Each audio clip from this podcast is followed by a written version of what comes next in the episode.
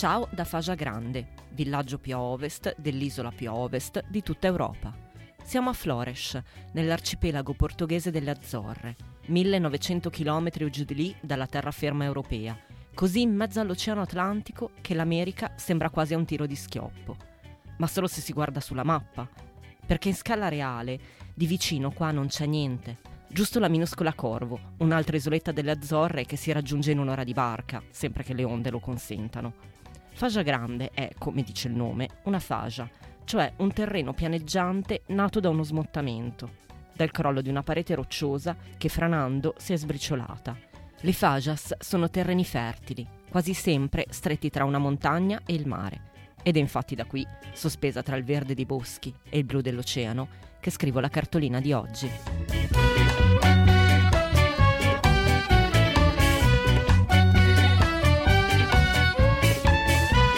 State ascoltando Saluti e Baci, il podcast che vi manda le cartoline dai luoghi più belli del mondo. A scriverle sono io, Federica Capozzi, giornalista di mestiere e viaggiatrice per passione.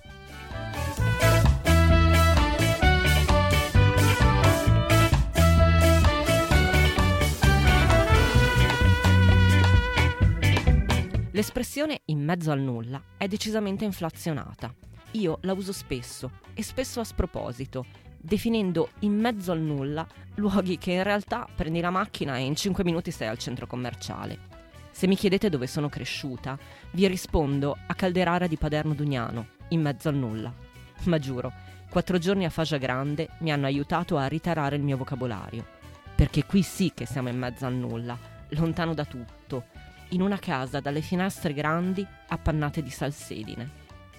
Piove tanto a Flores piccolo fiore umido delle Azzorre.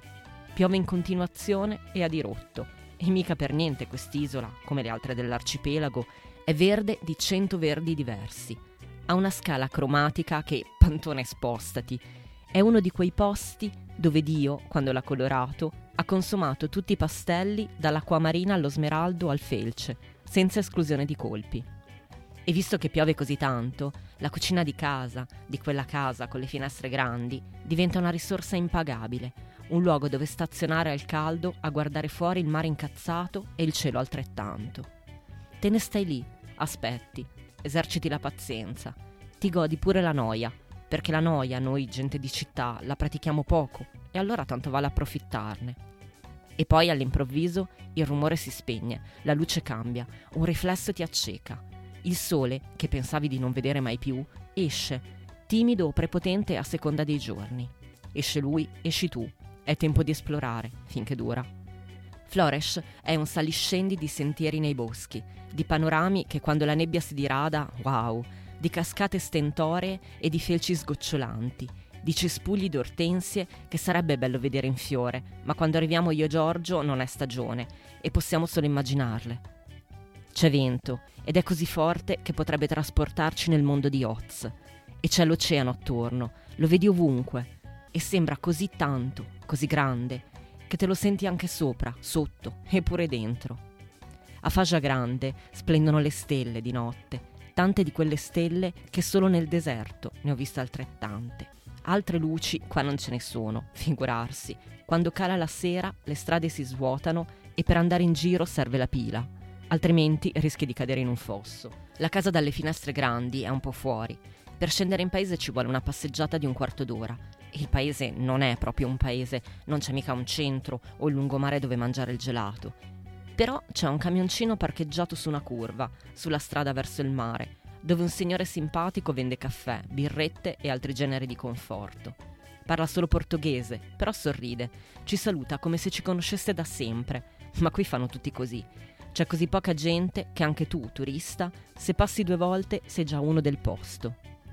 E infine c'è il ristorante in riva all'oceano, una specie di capanna di legno con un patio e qualche tavolo, sedie e poltrone tutte diverse e del vino buono in calici eleganti. Chi non teme gli schizzi se lo può andare a bere il vino direttamente a riva, perché hanno messo un divano sgangherato sulla sabbia, rivolto all'oceano, ed è una roba che pare uscita da un libro. Davvero, basta sedersi lì e da qualche parte un romanziere inizia a scrivere la tua storia. Per stasera l'oceano è il mio convitato. Non lo vedo perché è buio pesto, ma la sua voce la sento. non si spegne mai e mi ubriaca più del vino. Faccio l'ultimo brindisi con lui, il mio amico oceano, e con lui vi mando i miei soliti saluti e baci.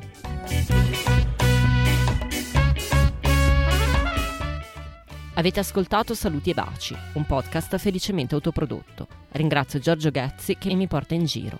Se questa cartolina vi è piaciuta, cliccate segui, datemi tante stelline e cercate Saluti e Baci su Instagram e Facebook.